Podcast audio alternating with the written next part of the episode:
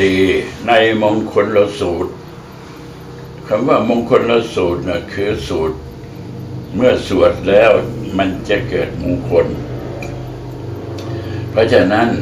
ในการทำบุญบ้าน เขาก็จะให้พระไปสวดมนต์ก็ต้องสวดมงคลละสูตร เพื่อความเป็นสิริมงคล แล้วมงคลละสูตรนี้เกิดขึ้นมาจากพวก มนุษย์และเทวดาทั้งหลาย พากันโสเลกัน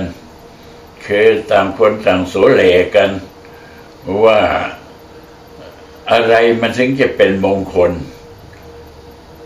ต่างคนก็ต่างมีความเห็นแตกต่างกัน ไม่ลงรอย มนุษย์ทั้งหลายก็ไม่ลงรอย จนกระทั่งถึงเทวดาทั้งหลายก็ไม่ลงรอยอีก เป็นระยะเวลาสิบสองปี ที่ได้มีความเห็นไม่ลงรอยกันอยู่อย่างนี้ พระพุทธเจ้าอุบัติบังเกิดขึ้นมาแล้ว พระองค์จึงได้ทรงแสดง มงคลสูตรนี้ เพื่อที่จะให้มนุษย์ทั้งหลายได้รู้ว่าความเป็นมงคลแก่มนุษย์นั้นมันคืออะไรจริง ๆ ในที่สุดพระองค์ก็ได้ทรง แสดงมงคลละสูตร เรียกว่ามงคล 37 ประการ เริ่มต้นที่พระองค์ได้ทรงแสดงว่าอะไรคือมงคลนั้น พระองค์ได้เอาคำที่ว่าอาเสวนาจะพาลนัง การที่ไม่เสพคบหาซึ่งคนพาลนั่นแหะเป็นมงคลอันสูงสุด ก็แสดงว่าการไม่เสพคนพาลเนี่ย เป็นเรื่องที่มีความสำคัญมากในชีวิตมนุษย์ คนเรานั้นถ้าหากว่าได้ไปพบคนที่ไม่ซื่อคนที่ปากหวานก้นเปรี้ยว ปากพูดไปอย่างหนึ่งแล้วก็ใจเนี่ยเป็นไปอีกอย่างหนึ่งอย่างนี้เราก็คบไม่ได้พระพุทธเจ้าหมูว่าถ้าหาคนดีไม่ได้ก็ไปคนเดียวดีกว่า ถ้าไปหาคนดีไม่ได้ก็ให้เดินคนเดียวพระองค์ตรัสว่าอย่างนั้น เพราะฉะนั้นการคบคนพาลเนี่ยมันจะทำงานอะไรอะไรก็ติดขัดไปหมด มันจะทำงานอะไรก็มีแต่ล้มเหลว ในที่สุดมันก็เกิดอันตราย เพราะว่าคนที่ไม่ซื่อนั่น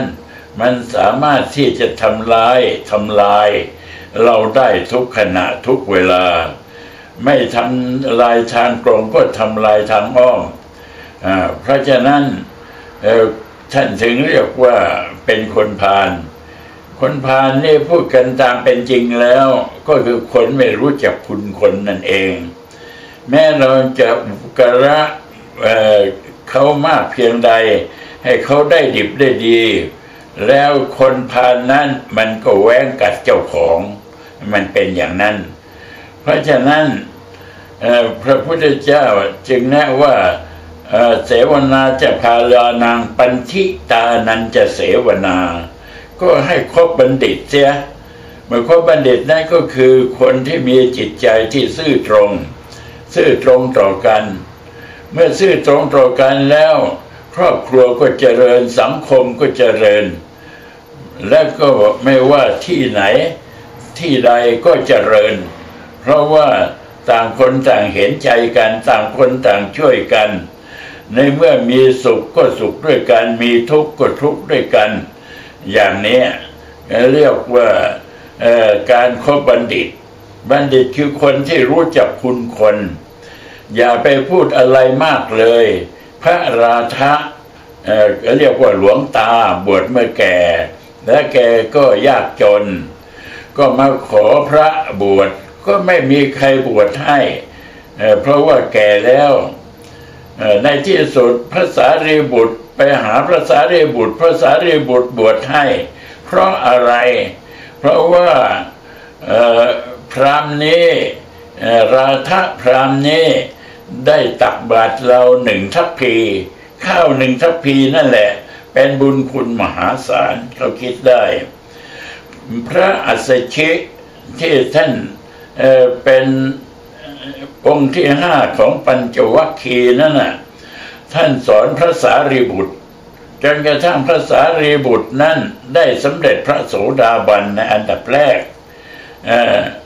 แล้วพระสารีบุตรนี่จะจำจำเอาจริงๆ เรียกว่าพระอัสสชิเนี่ยเป็นอาจารย์ที่แท้จริง เมื่อพระได้ยินว่าพระอัสชิอยู่ทิศเหนือ ท่านจะหันศีรษะไปทางทิศเหนืออพระอัสชิอยู่ได้ยินข่าวว่าอยู่ทางทิศใด ท่านจะหันศีรษะไปในทางทิศนั้น เป็นยังไง พระสารีบุตรอักษาวกเบื้องขวา และเป็นพระอรหันต์ท่านมองเห็นคุณงามความดีแม้ว่าจะสอนเพียงเล็กน้อย ให้ท่านได้สำเร็จท่านก็ยังจดจำ เพราะฉะนั้นคนที่เป็นคนพาลเนี่ยสอนให้มาก ๆ แม้จะอธิบายอะไรให้มาก ๆ ในที่สุดได้ผลบางประการแล้ว ก็ลืมเสียลืมบุญคุณอันนั้น ไม่สามารถที่จะรักษาบุญคุณอันนั้นไว้ได้ เพราะฉะนั้นคนพาลท่านจึงไม่ให้ครบ เรื่องของคนพาลเรื่องของบัณฑิตเนี่ย ท่านทั้งหลาย จงพากันคิดเอาดูว่าใครเป็นอย่างไร